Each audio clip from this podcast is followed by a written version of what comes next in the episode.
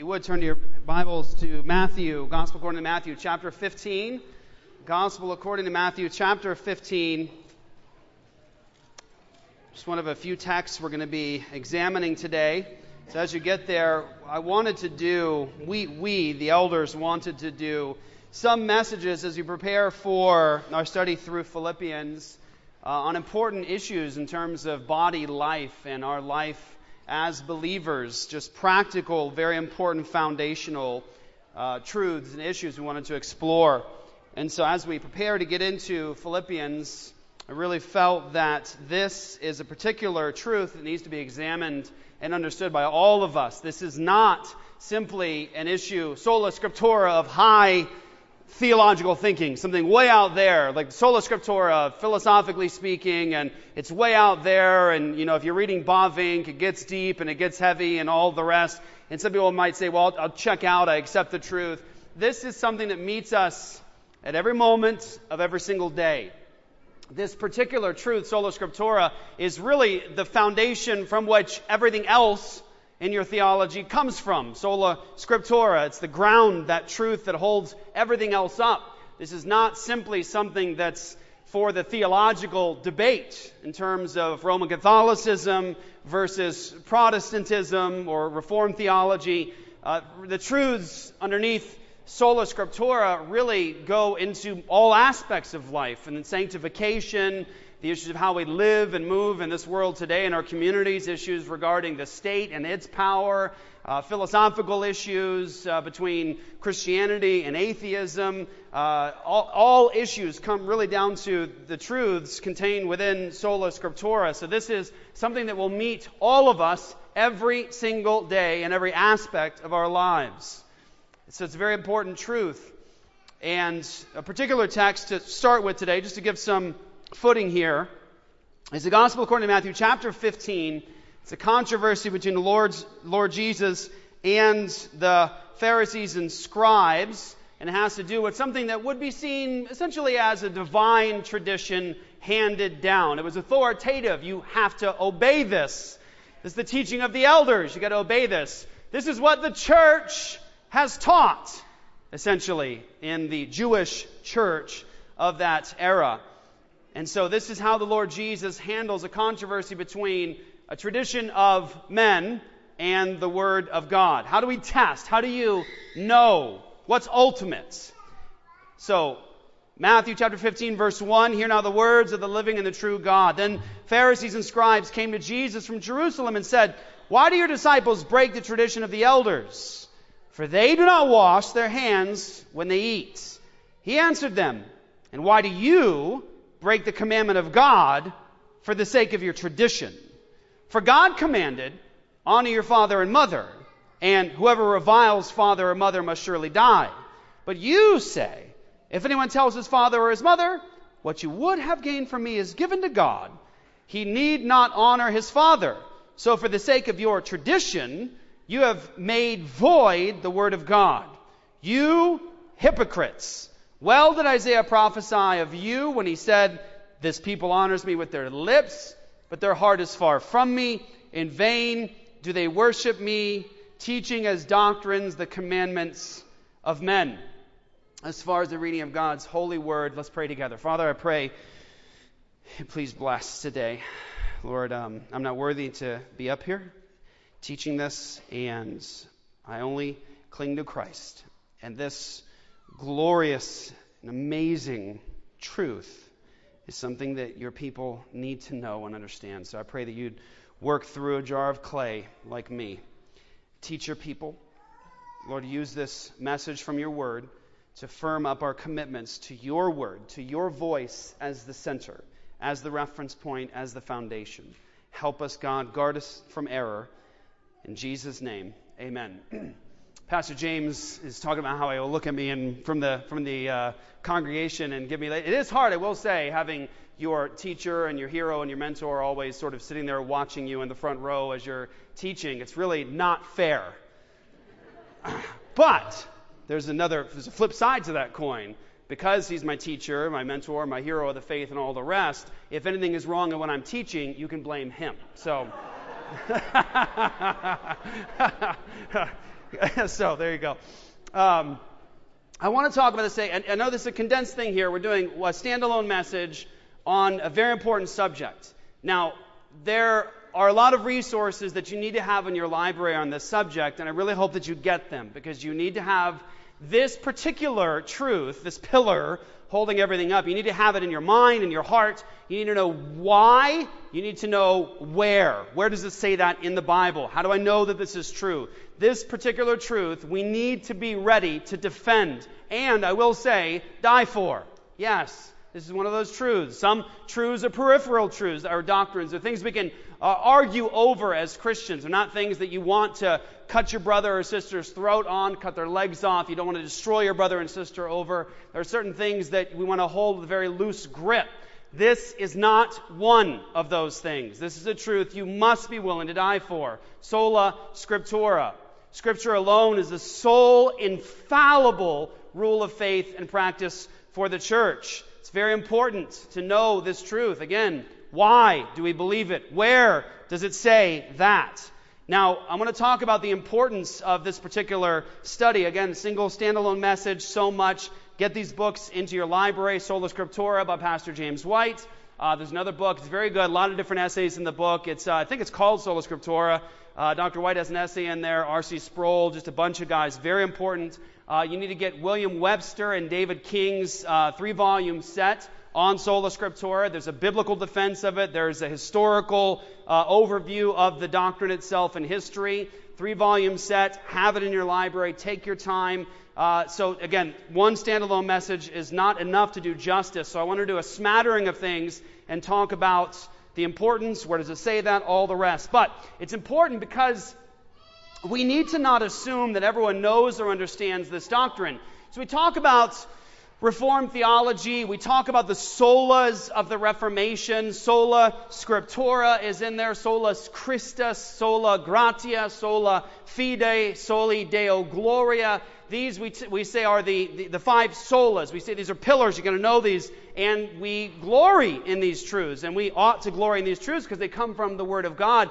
But I think it's important because, like I said at the beginning of service today, whoever thought that Calvinism would be cool, right? A Reformed theology would be cool. It's interesting because we have seen over the last decade sort of some moments where this becomes sort of a cultural thing. Reformed theology, the five solas. We wear the T-shirts, we get the mugs, you know, all the rest. It's sort of a movement that's a community and a culture rather than something that's really centered around, because what God says here and here and here, there was a richness to the Reformation. The Christians who were protesting what had happened in Rome and what they were now teaching, they weren't just part of a crew that said, this is my clique. We believe these things because we just happen to like these truths. This was deep theology they were doing. This was deep, rich, very, very focused theology that they were doing. If you read some of the writings and arguments of the reformers at the time when they were debating against, say, Erasmus or any of the best that Rome had to offer,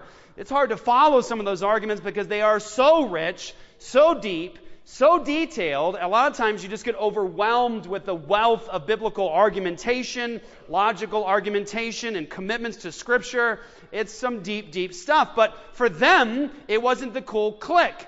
It was because this is something you die for. Why? Because Jesus taught it. Because Paul taught it. Because Peter taught it. This is something that preserves the life and health of the church, the people of God. Not simply because it was a clique or a community or because it was cool or because it was something fancy you put on a T-shirt. They weren't marketing this.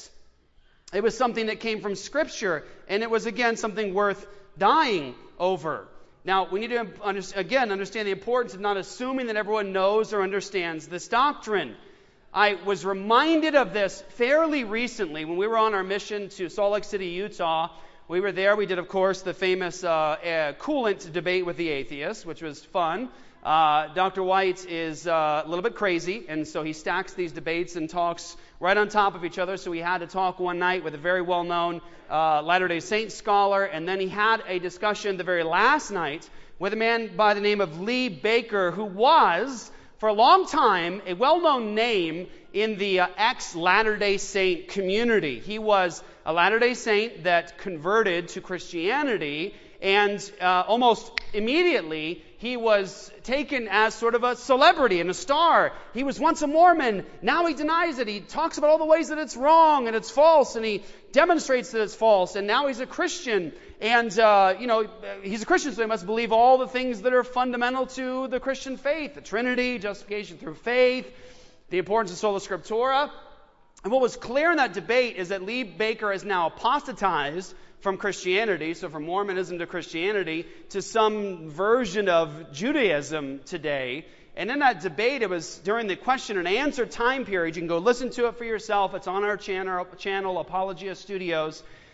When he's questioning Pastor James over the issue of sola scriptura, he brings it up and he calls it sola scripturas twice. So he doesn't even pronounce it properly. But then as he tries to define it, he doesn't really even understand the doctrine itself.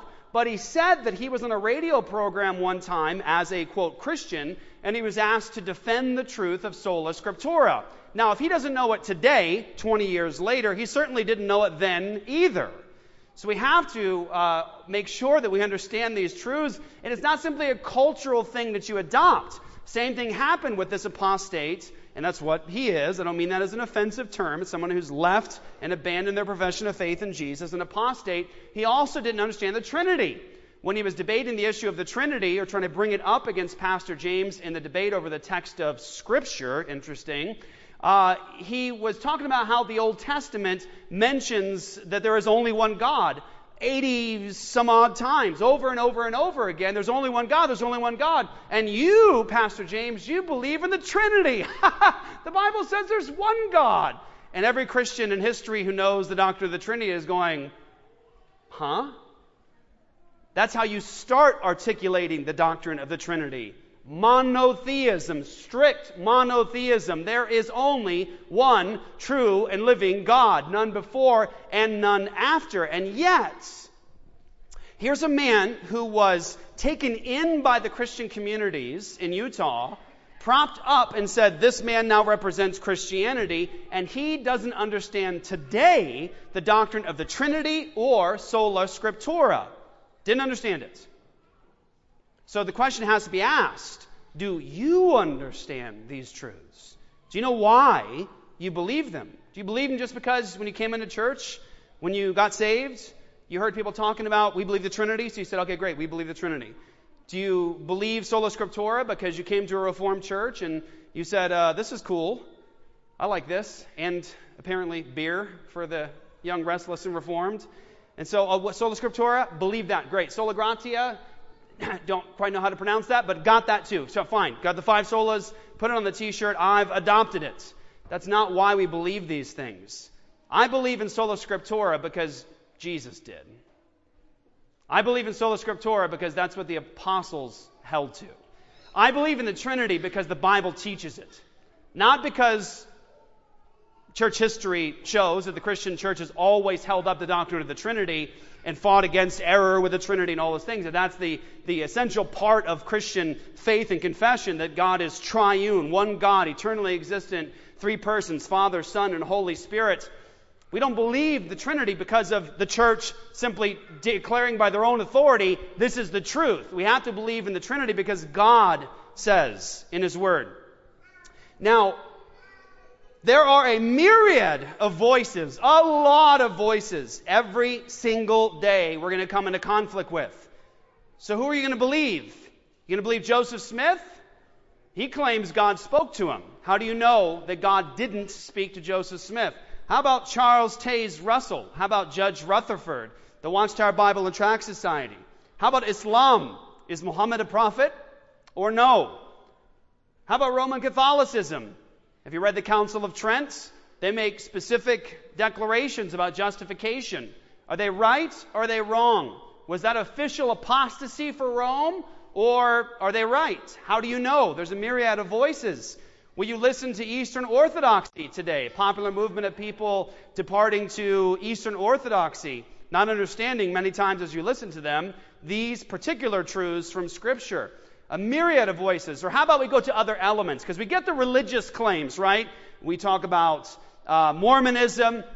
We go, okay, get the Bible out for that. I understand that. Scripture is going to refute that. I use the Word of God there.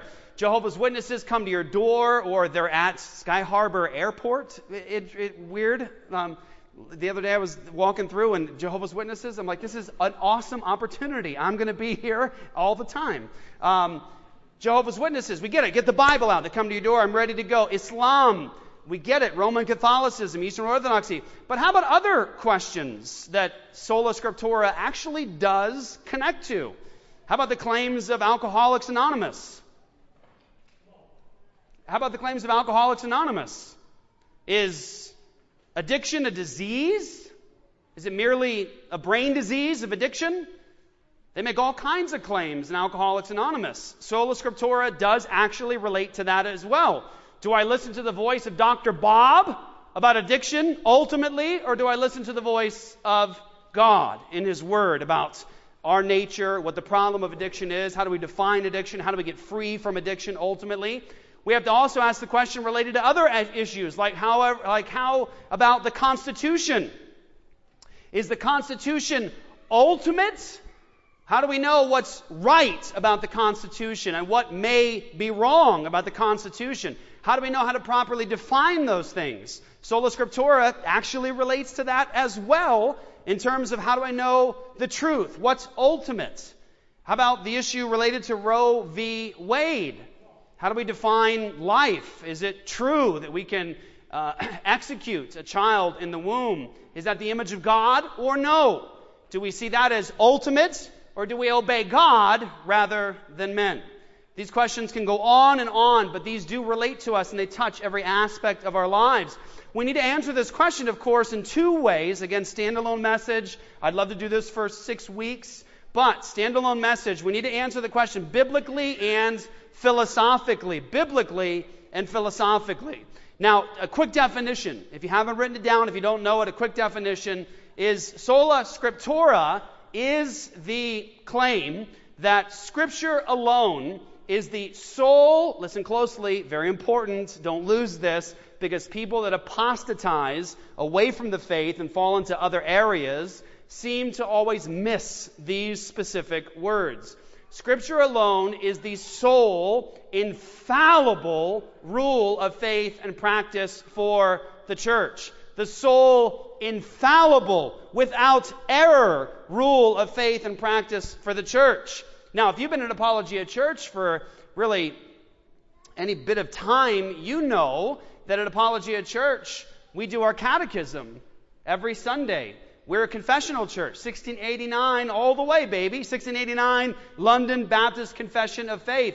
We have a rule of faith that we actually go over every Lord's Day before the message itself. We talk about catechism question and answer, but we always go back to the Scripture and memorize Scripture together.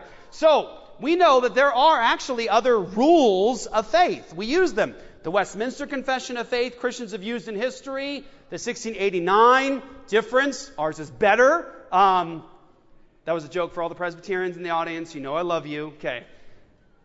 You guys are like, it's better because you copied it. But you also have the Apostles' Creed, the Nicene Creed. You have confessions. Christians have rules of faith. So did you hear it? Sola Scriptura is the teaching that Scripture alone is the sole, listen, infallible, without error, rule of faith and practice for the church. So here it is, ready? Taking notes. What Sola Scriptura does not teach us. Listen closely. These are important elements to this truth. Sola Scriptura does not teach us that there aren't other rules of faith possible. Again, Westminster, you've got the 39 Articles of Faith of the Anglican Church when it was doing basically all right. And you see some solid truths in there. You see a rule of faith there, confessions of faith. Again, in history, you've got the Apostles' Creed, the Nicene Creed, all these different creeds that are solid, beautiful, amazing things. And why or how do you know they're amazing and beautiful and wonderful? Because they're articulated that way, because it's historic, because the church believed it. You know that it's wonderful because it's based on the truth of Scripture, the Word of God. There can be rules of faith, like the 1689 London Baptist Confession of Faith. However, the 1689 London Baptist Confession of Faith is only true insofar that it actually agrees with the infallible rule of faith, the Word of God. Now, what does Sola Scriptura also not teach us? It does not teach us that we can't learn from church history. When we say Scripture alone, we're not saying, as Pastor James often says, that we have just us and ourselves under a tree with our Bible, nobody else around, just us, just me, my own interpretation, this is the only thing, me and the Bible. That's not Sola Scriptura, even in history. That's not what Christians have meant by Sola Scriptura, that it's just you and your Bible off on your own, and you don't even have the benefit of the church, don't need the benefit of the church, you don't need teachers. That's not Sola Scriptura.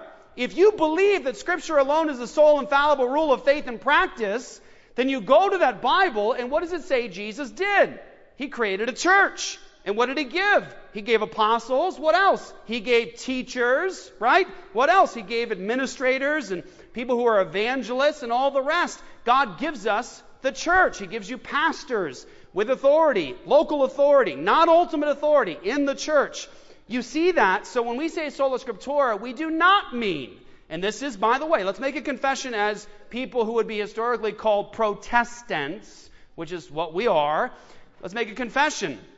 People have perverted and distorted this particular doctrine to the degree that you've got people, I know people personally, who have professed faith in Jesus Christ as Savior and Lord. They say that they're saved, but they haven't been a part of a church in 40, 45, 50 years. They never crossed the doors. Why? Well, because all I need is the Bible. That's it. Just Jesus, me, and the Bible. The Word of God, that's it. I don't need the benefit of the church, none of those things. Sola Scriptura does not teach that we cannot learn from church history. It does not teach that the church is insignificant. We need to remember this. We stand on the shoulders of giants. Giants. Better men and better women than we are.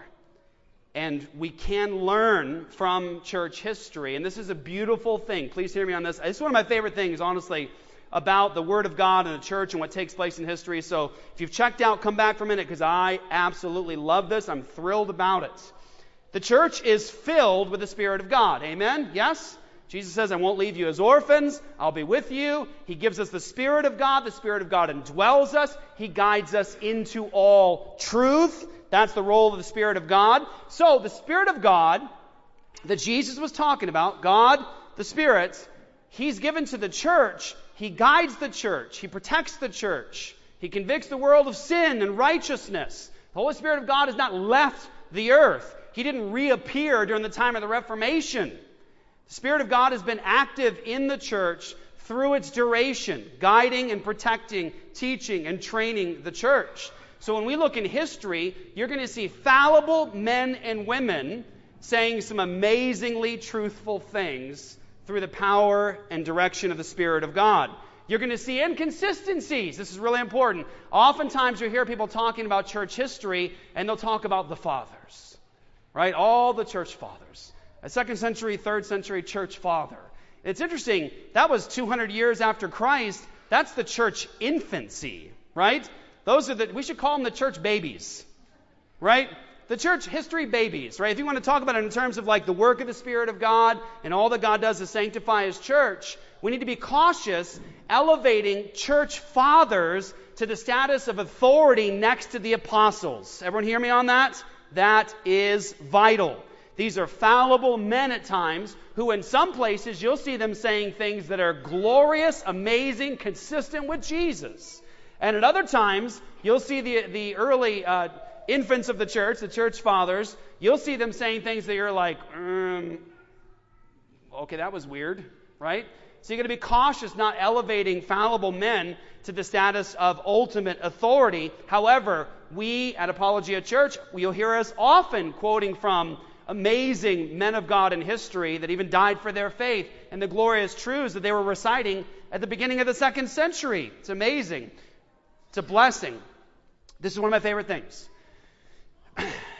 If you look at the debates taking place in the 2nd century of the church, all right, so not long after Christ died and rose again and ascended and was seated, not long after the destruction of Jerusalem, if you look at some of the early debates in the infancy of the church, whether it was Christians debating against the Gnostics, or whether it was Christians debating against the Marcionites, or as Christians debating against Sabellius, whatever the case was in the second century of the church, I challenge you on this point.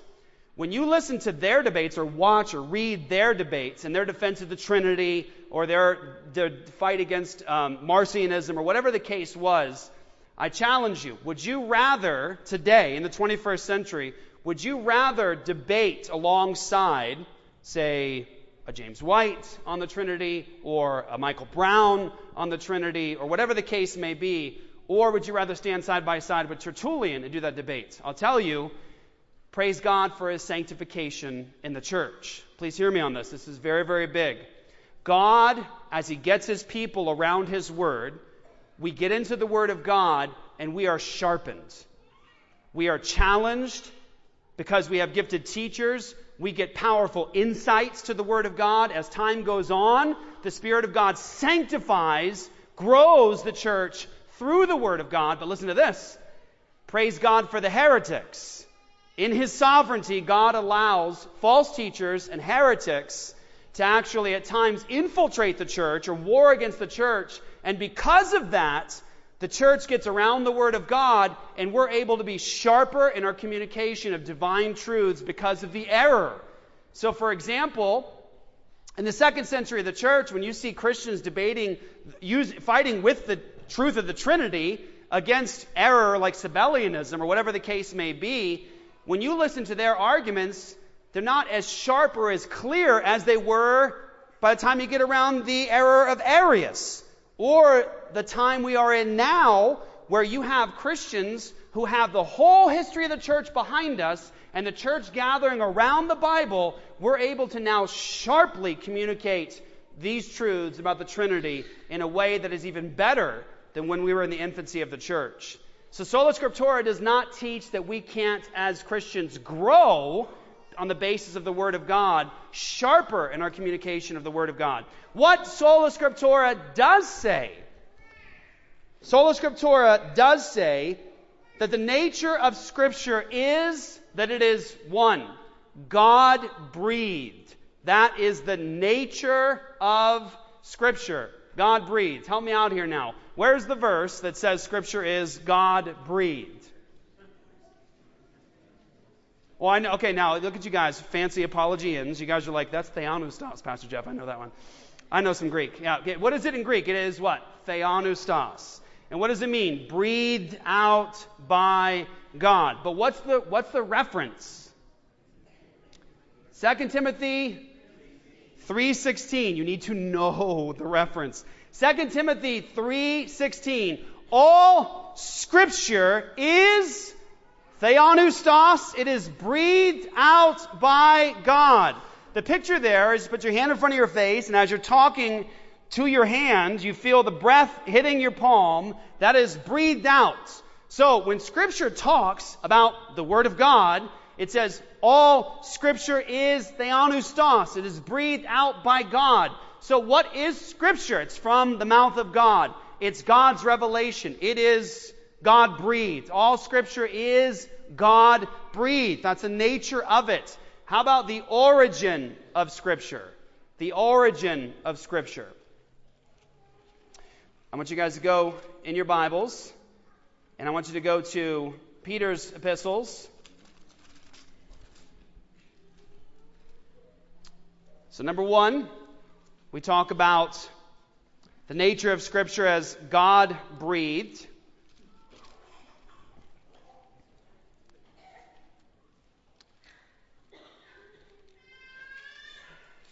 And as you go to your Bibles to 2 Peter chapter 1, 2 Peter chapter 1, you'll see verse 16, very important from the apostle here. Chapter 1, verse 16, 2 Peter 1:16. For we did not follow cleverly devised myths when we made known to you the power and coming of our Lord Jesus Christ, but we were eyewitnesses of His majesty. For when we received honor and glory from God the Father, and the voice was, for when He received honor and glory from God the Father, and the voice was borne to Him by the majestic glory, this is my beloved Son, with whom I am well pleased. We ourselves heard this very voice borne from heaven, for we were with Him on the holy mountain. And we have the prophetic word more fully confirmed, to which you will do well to pay attention, as to a lamp shining in a dark place. Did you catch that? What's he talking about? He's talking about the Mount of Transfiguration. Can you imagine being there for that?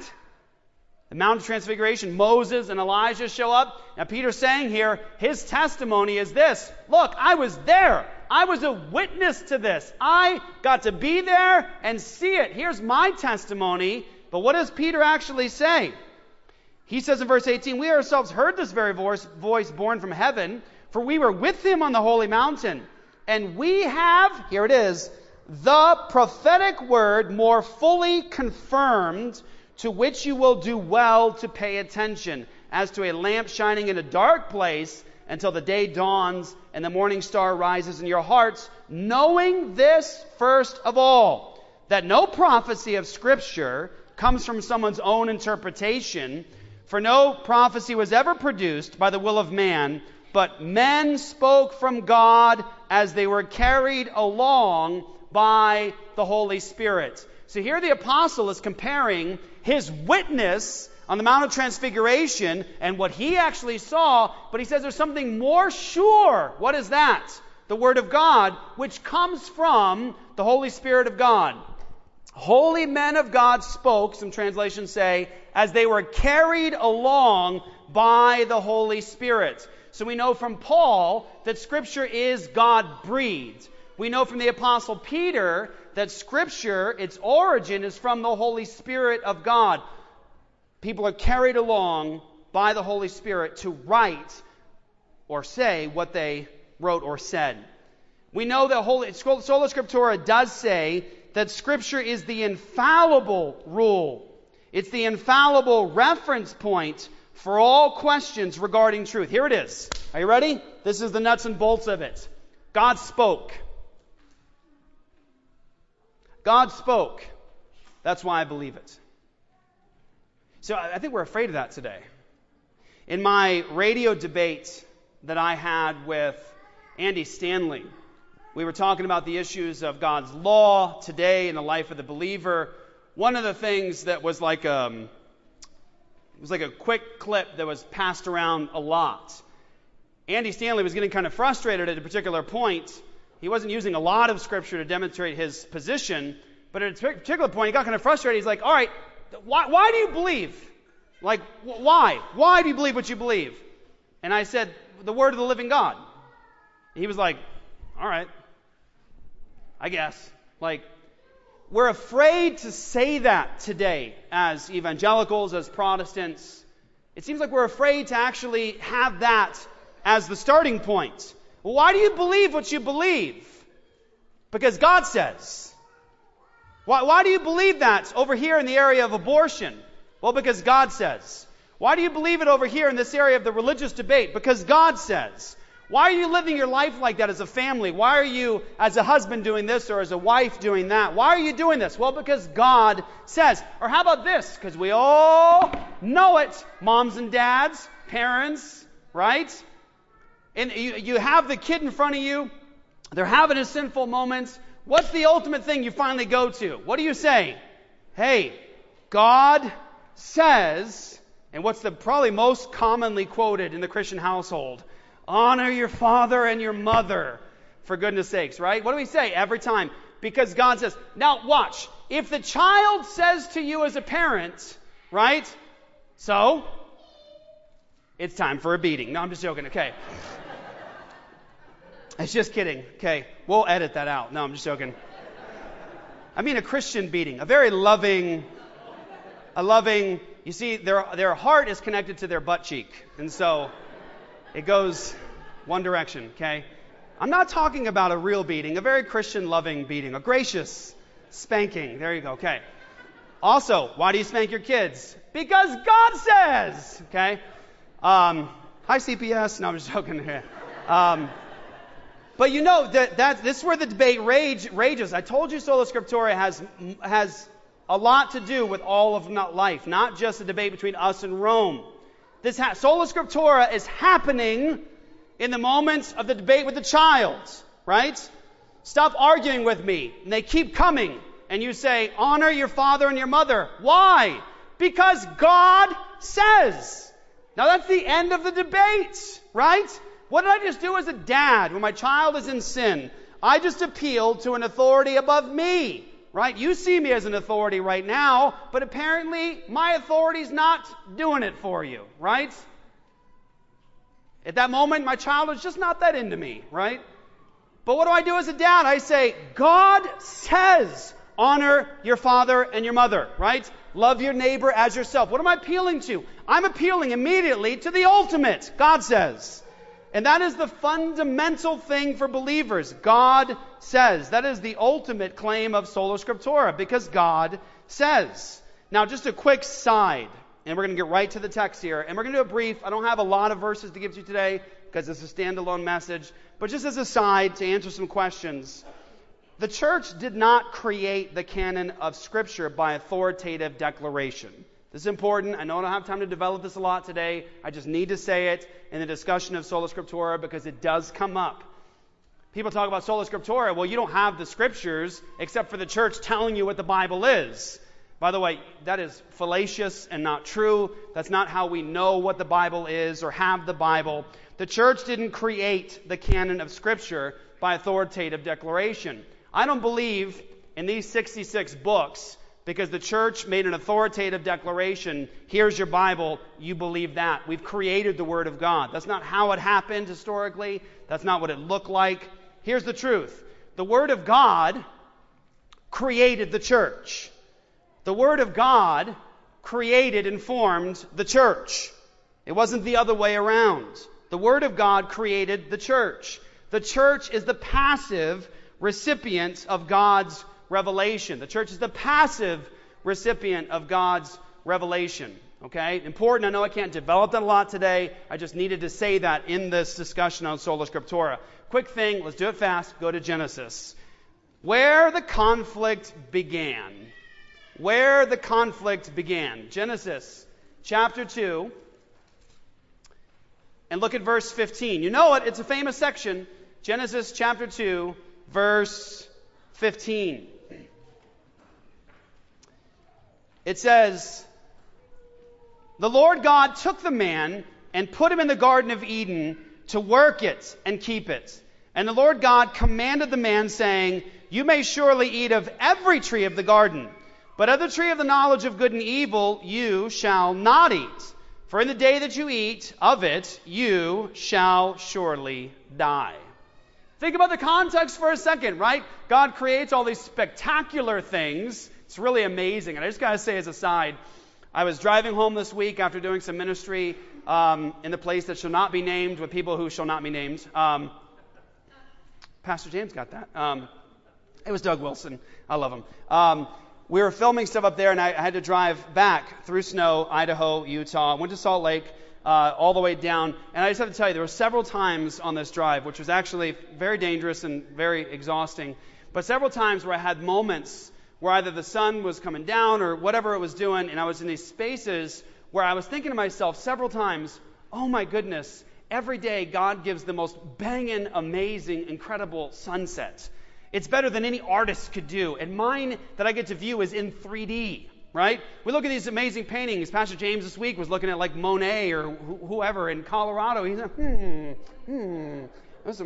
there's beautiful lines and right. We got people who sorry, I'm just kidding.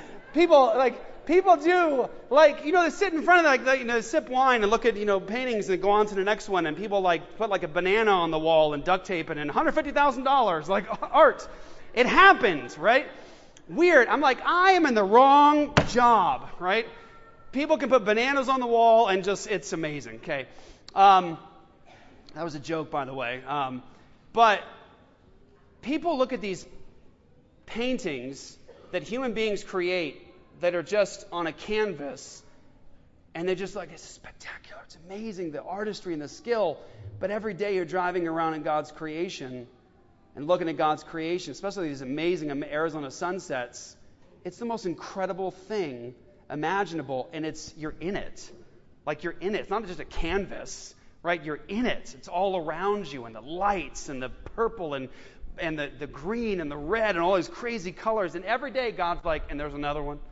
and it's no problem. There's another one. Here's this beautiful mountain range, and it's all glorious, and it's incredible, and all of that. Watch, God creates all of that, beginning of creation. It's all amazing, and it's huge, and it's beyond them, and there are these creatures put in the garden, right? And God says, you can do this, but don't do that. And he offers no explanation, right?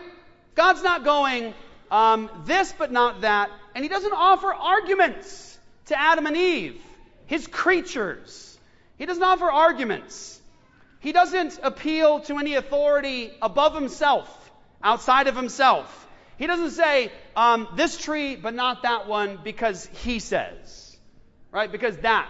I do that with my kids. Why do I need to obey you? Because God says, honor your father and your mother. I appeal to an ultimate authority outside of myself. When God gave a command in the garden to his creatures, he never appealed to something above himself. He said this, but not that. He didn't appeal to the why questions, right? Like, well, here's why you don't want to eat of that particular fruit. He didn't say, because it tastes bad, right? Like, I'm saying this one, but not that one, and here's why. It's icky. He didn't do that, because it tastes bad. He didn't say, well, here's why, because it'll make you fat. Didn't say that either. He doesn't appeal to anything like, well, here's why you don't eat that tree, because it's durian fruit, and no one should ever eat that, under any circumstance. If you don't believe me, I dare you to try it. I dare you. Go to Lily's Market and go buy some, and I want to hear about it. Make sure you film it, actually. I want to watch you do it. But God doesn't do that. He doesn't say this but not that because it tastes bad and it'll make you fat. He just says this but not that. The day you do, you'll die. What's he say? He makes a declaration. If you do it, the day you eat of it, you'll die. You'll surely die. So this but not that, and if you do, the day you do, you'll die. Now watch the story as it progresses. Genesis chapter 3 now. What happens? Here's another voice conflicting with God's voice. What's God say? This, but not that. The day you do, you'll die. No appeals above or below or outside. No reasons why. No trying to rationalize with his creatures to say, you really should believe me because A, B, C, D arguments. God says this, that, die. And here's what happens. The serpent was more crafty than any other beast of the field that the Lord God had made. He said to the woman, did God actually say, you shall not eat of any tree in the garden? How does this conflict always begin? Hath God said. There you go. That's what has plagued humanity since the beginning. It is that fundamental challenge to God's word. God says this, but not that. This is what's going to happen. And here comes the crafty serpent that says what? Hath God said? Now let's examine it. Did God really say? Let's question. Let's challenge that declaration. Let's challenge the claim. God said it, but did he really say? Hath God said that? Did he really say that? Did God actually say, you shall not eat of any tree in the garden? There's deception happening there. And the woman said to the serpent, we may eat of the fruit of the trees in the garden, but God said, listen, there it is.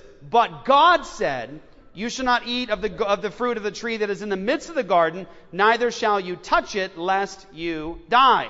And here it is now. Again, what's plagued us from the beginning, hath God said, and then the serpent said to the woman, you will not surely die, for God knows that when you eat of it, your eyes will be opened, and you'll be like God, knowing good and evil. Very important here, in terms of the knowing good and evil part, a lot of strange understandings of that particular portion, like knowing good and evil, like then you really get to experience it. No, then you'll be like God. You'll be the one that determines what is right and what is wrong. You'll say it. You'll know it then. You'll know. That'll be your knowledge. You'll determine what's right and what's wrong. God knows that if you do it, then you'll know for yourself what's right and what's wrong. Hath God said? There's the challenge. Now, here's what I want to ask as you do this. Let's think about it now quickly. Again, standalone message. We don't have a lot of time here, but I want you to examine this. How should Eve and Adam have handled this conflict? God says this, but not that, you'll die.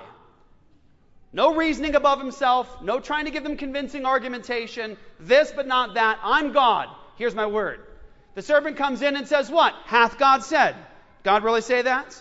Starts to question God's authoritative word, and then Satan denies it. You won't die.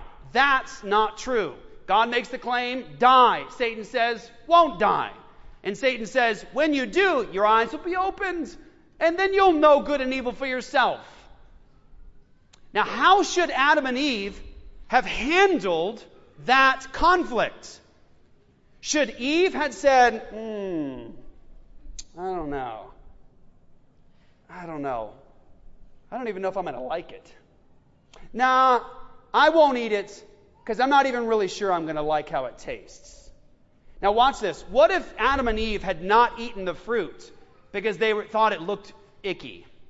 And they actually said, I'm not going to eat it because I think it looks icky.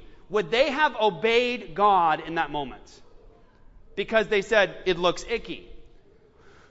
Or what if Eve had said, one thing R.C. Sproul said on this particular text, what if she said, I might get fat?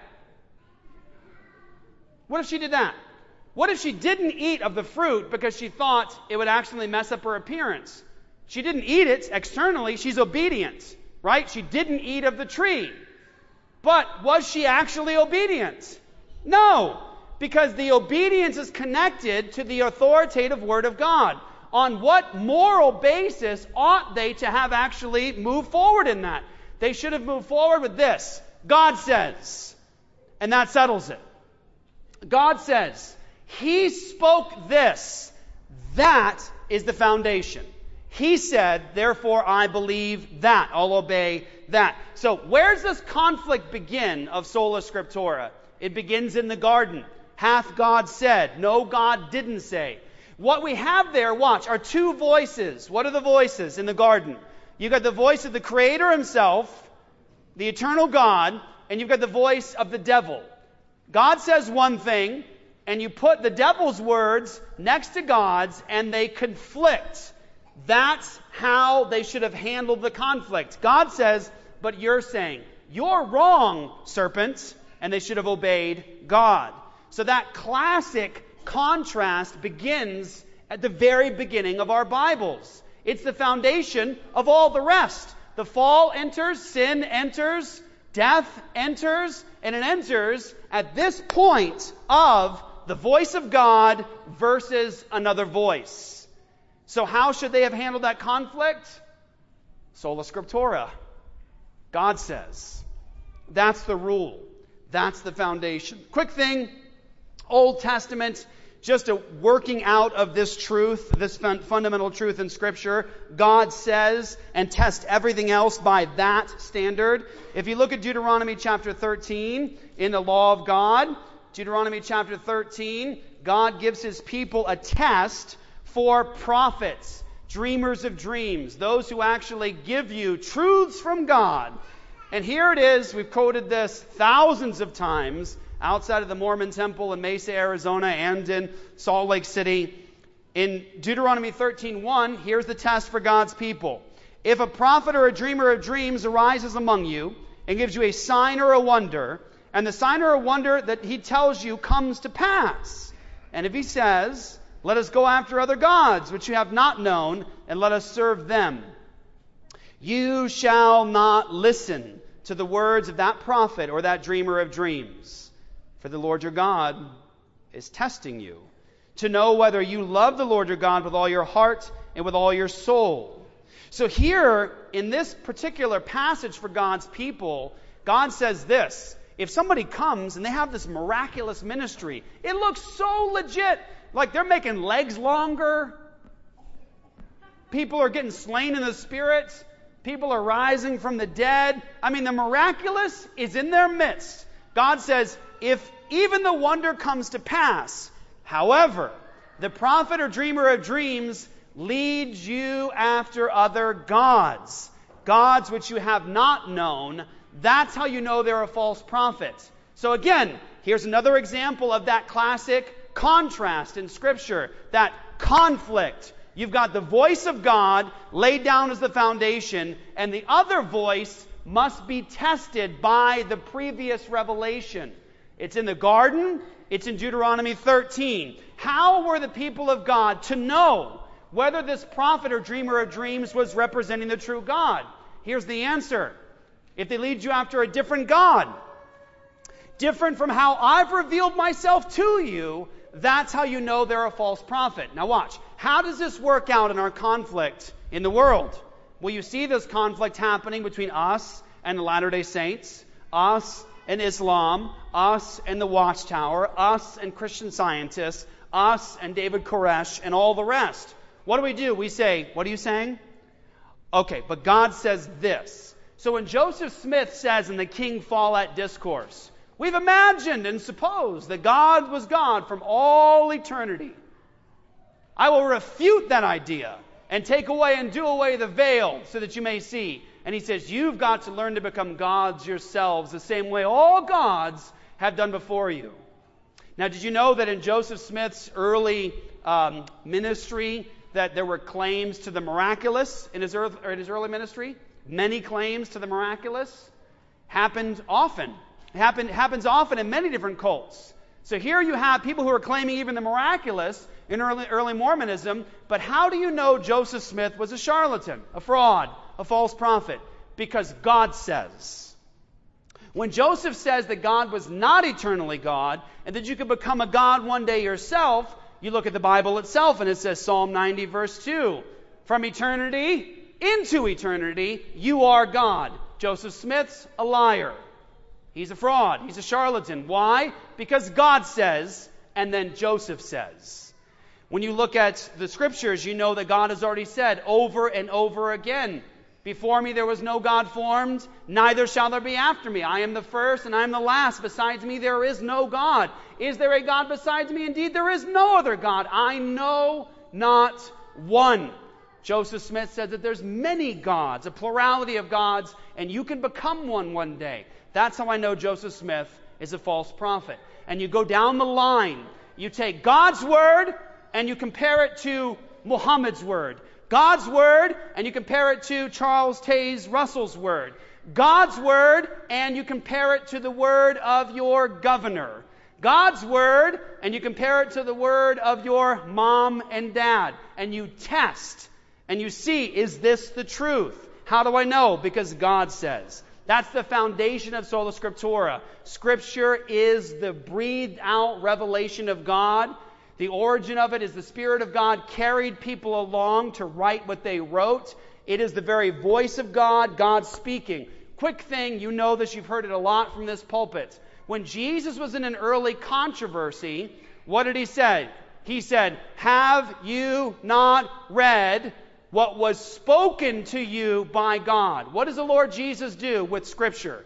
He equates the reading of Scripture with God speaking. Have you not read what was spoken to you by God? Powerful truth there. Now, just a quick thing from the New Testament itself. Again, today's a smattering of verses. That was Old Testament as an example of the test they were to actually apply to teachers and prophets. In the New Testament, not exhaustive, you've got the Apostles' Formula, number one. The Apostles' Formula. Have you noticed? Just look at the book of Romans. Read the first 4 chapters of the book of Romans. And notice how the Apostle Paul, an inspired apostle, actually buttresses his point. How does he demonstrate his point? Not on his own authority, as a lot of charlatans often do. What do they say? Well, this is true about God. Well, how do I know that? Because I'm speaking for God. Because I know. Because I'm the prophet. Because I'm the leader. I'm the one who's given this. I've gotten this revelation on my authority. What's the Apostle Paul do in Romans? When he is making his point about the gospel, he actually points where? To the Old Testament revelation of God. And he says what? What does the Scripture say? He roots his arguments in the words of the living God. He said, what does the Scripture say? Scripture says, God says. In Scripture, you see the apostles appeal to that as their foundation. Scripture teaches, therefore, you can believe that this is true. One note, as a side note, neither the Lord Jesus or the apostles ever quoted from the Apocrypha with the divine formula of what does Scripture say, anything like that. Were they aware of the Apocrypha? Of course they were. Did they quote from the Apocrypha at times? Never with the divine formula. They saw it as sometimes useful historical information. The Apostle Paul even quoted from Aratus of Cilicia and Epimenides of Crete. These are pagan poets and prophets. It's not saying that they are actually inspired. But in Scripture, when the apostles are appealing to something as true, they say, what does the Scripture say? Next, we look at 2 points here, and we're almost done here. One, when the Lord Jesus had a conflict, we read this at the beginning. Look at Matthew 15. When he had a conflict in his day, he could have appealed, because he's God in the flesh, to his own authority, and at times he does. He has that right. Yahweh has that right. Yahweh in the flesh can speak authoritatively. Jesus can appeal to his own authority. And it was one of the things that shocked them is when he stands up in the synagogue and he's preaching and he's teaching, the people are like, wow, he teaches as one having authority and not like our scribes. Why? Because the scribes would say something like, well, you know this is true because Rabbi so-and-so says it, because Rabbi so-and-so says it. Jesus comes in and he uses his own authority as the Son of God, as God in the flesh. However, he teaches us something important here in Matthew 15. Very important. I already read it, so I won't read it again. But in a conflict with what it would have been seen as the tradition of the church, you need to do this. Why? Because the church has always taught this. You need to do this. Why? Because it's a tradition of the elders. This would have been seen in some way sort of as a kind of sacred deposit in a sense. Like this is our very sacred tradition. You got to do this to be right with God. You got to do this to be obedient to God. And Jesus handles that kind of controversy with this same contrast. He says, God says. And he quotes Moses, Old Testament. He says, God says this. He says, but you say that. And so what does he do? He lines up God's claim with their claim, and he says, thus, you make void, you invalidate the word of God for the sake of your tradition. So Jesus gives us this premier example. How are we to actually even handle our own religious traditions? He takes the word of God and says, this is supreme. Your tradition has to not make this void. And he took what had been very cherished tradition by the Jews of his day, and he says, not true. And you've actually voided God's word because of your tradition. That's how Jesus handled a tradition in his day that was seen as a very valuable, beautiful religious tradition. Next, and this is just a few pages away, another example, Matthew chapter 19. Another example here. This particular controversy is a little different. This particular controversy is related to a controversy over divorce in the first century. Now, I have some messages on this. I encourage you to go listen to them. Some good resources out there on this particular subject. But in Matthew chapter 19, Jesus is dealing now with a particular form of divorce that was popular in this time period. It was the Hillelite marriage controversy clause. It was the any-cause divorce. What they were saying was this. Hey, look, as long as you have a certificate of divorce, it doesn't matter what the reason was. Any cause, as long as there's an official certificate. So there was one school, Rabbi Hillel, that was the any-cause divorce, and another school of Rabbi Shammai, and they were known as the Shammaites. And so this particular controversy Jesus is dealing with, he's dealing with a cultural, moral issue. cultural, moral issue. This is like they're talking about what's happening at the legislature kind of thing. Like, is it really moral to be doing this in society and culture? And what Jesus does in Matthew chapter 19, as they ask the question in verse 3, is this. And Pharisees came up to him and tested him by asking, is it lawful to divorce one's wife, here it is, for any cause? There's the any cause divorce. He answered, have you not read? So what's Jesus do? I mean, he could have gone into an interesting debate about what's good for society. Right? We do that so much. Now, there are good, healthy moments for, like, what's good for society. Like, if we're arguing against abortion in our culture today, I want to stand on the Word of God as the primary reference point. But then I can move my way out, of course, and incidentally talk about the kind of damage that abortion does in a woman's life. How it hurts her heart for the rest of her life. Even repentant sisters in Christ who have been redeemed and forgiven and cleansed and are righteous in Jesus at times still struggle with the consequences of that past. And it's always something that impacts. We could talk about how it destroys families and culture and society and how this is true about our day. We're killing all of our children at such a high rate that we cannot even match what's necessary to go on as a people, because we're killing so many children. Our birth rates are so low because of abortion and how we think about children. It's changing actually our future. You can talk about those things, what's good for society, how it benefits society, of course. But Jesus actually says something else. When he's dealing with a controversy, a cultural controversy in his day, he says this, have you not read? There it is. That he who created them from the beginning made them male and female, and said, therefore a man shall leave his father and his mother and hold fast to his wife, and the two shall become one flesh. So they are no longer two, but one flesh. What therefore God has joined together, let no man separate. So the Lord Jesus here appeals to the Word of God as the foundation. There's an example of how Jesus handles controversy. What does God say? What are you saying? What does God say? What is he saying? What does God say? What is she saying? What does God say? That's the foundation. Next, I'll just point you to 1 Corinthians 4:6. It's in your bulletins today, that formulation of the early Christian creed. I think it's powerful. The Apostle Paul to the church in Corinth in 1 Corinthians 4:6 says, now, brothers and sisters, I've applied these things to myself and Apollos for your benefit, so that you may learn from us the meaning of the saying, do not go beyond what is written.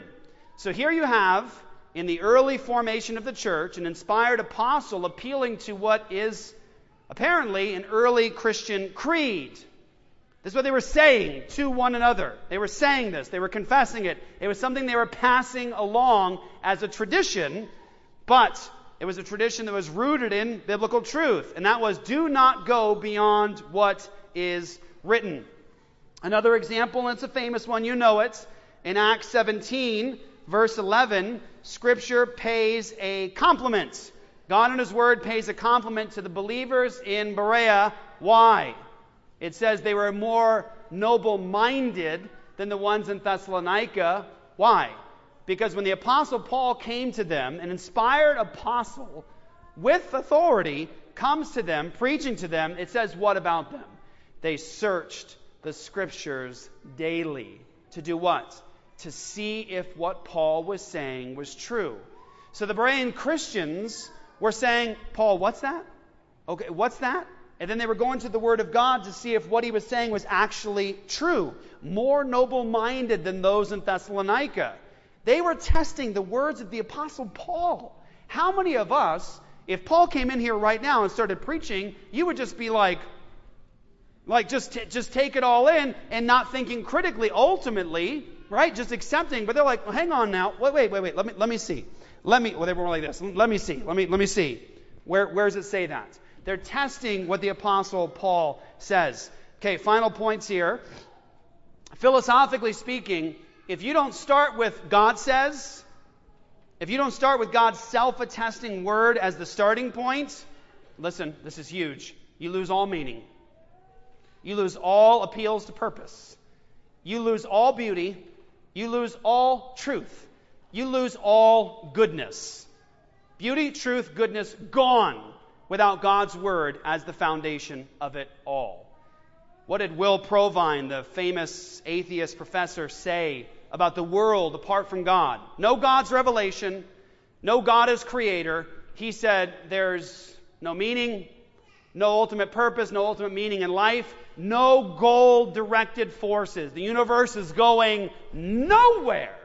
And he says there is no afterlife. He says we live, we die, and we're gone. We're absolutely gone when we die. When you don't start, philosophically speaking, with God's word, God says he's the creator, we're the creatures. God says he made all this for his glory. God says the heavens declare the glory of God. God says male and female.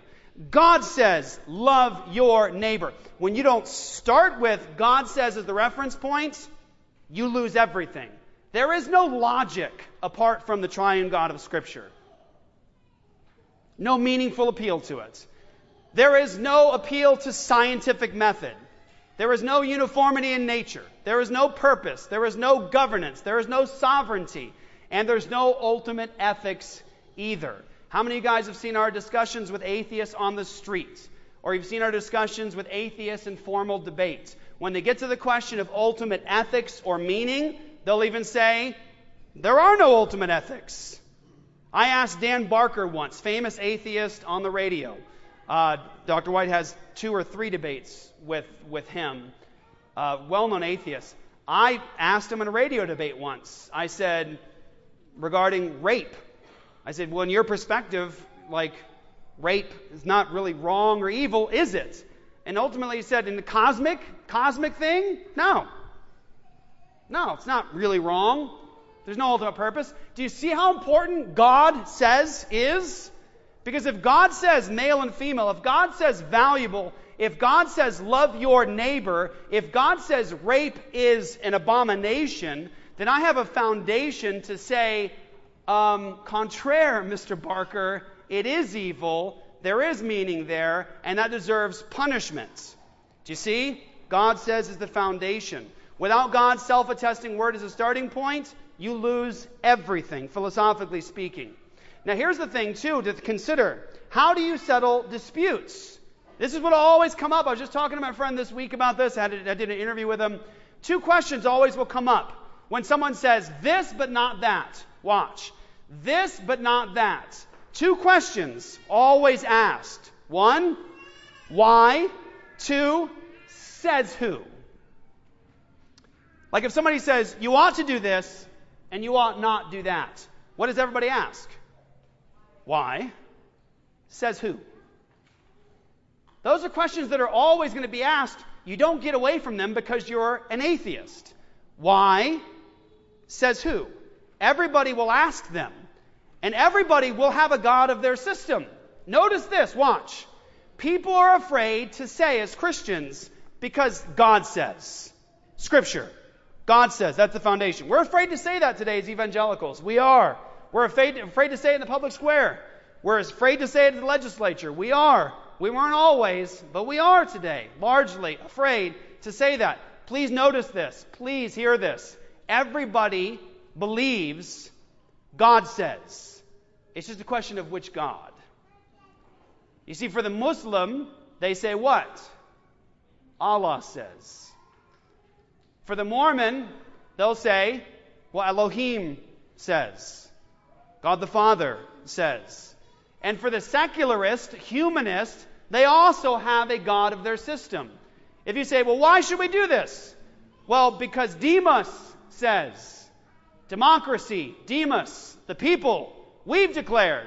Is it right to murder unborn children in the womb? People say, why? Says who?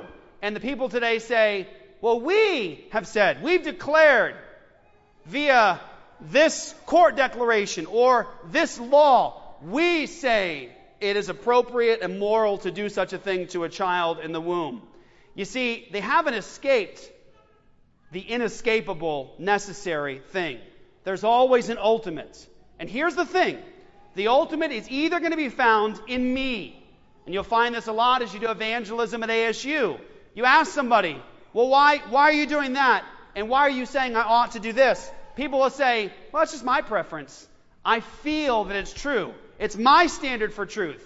There's no ultimate standards out there, but that's my standard. So I'm the God of my system. I'm the ultimate appeal.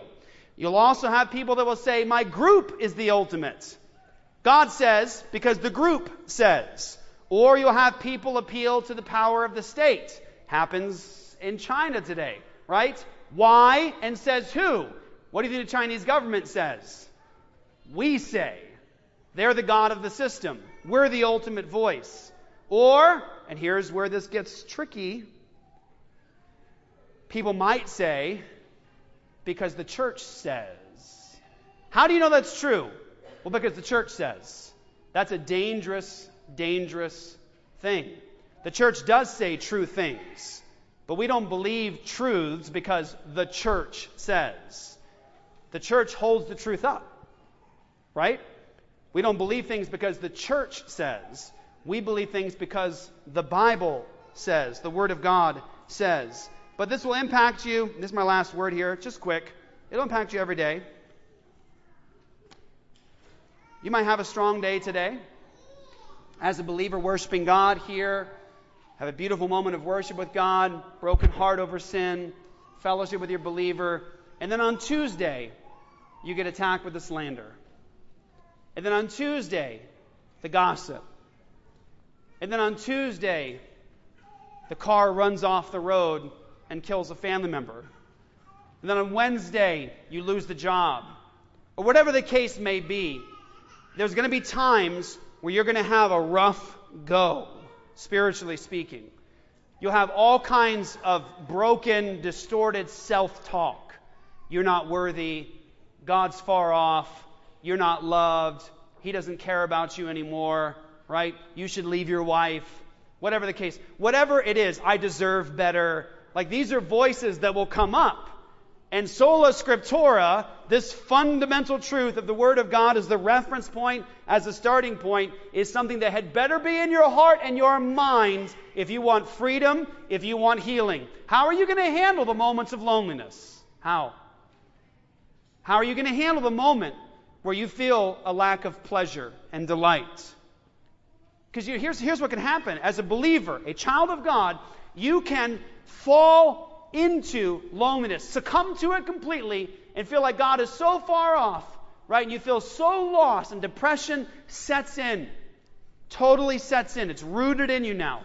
And you stop listening to this, and you start listening to your circumstances. You start listening to external voices. You start listening to your own inner monologue. And what do? Now, it's not that you don't need a God. Now you start looking for other gods to satisfy the loneliness, the lack of pleasure.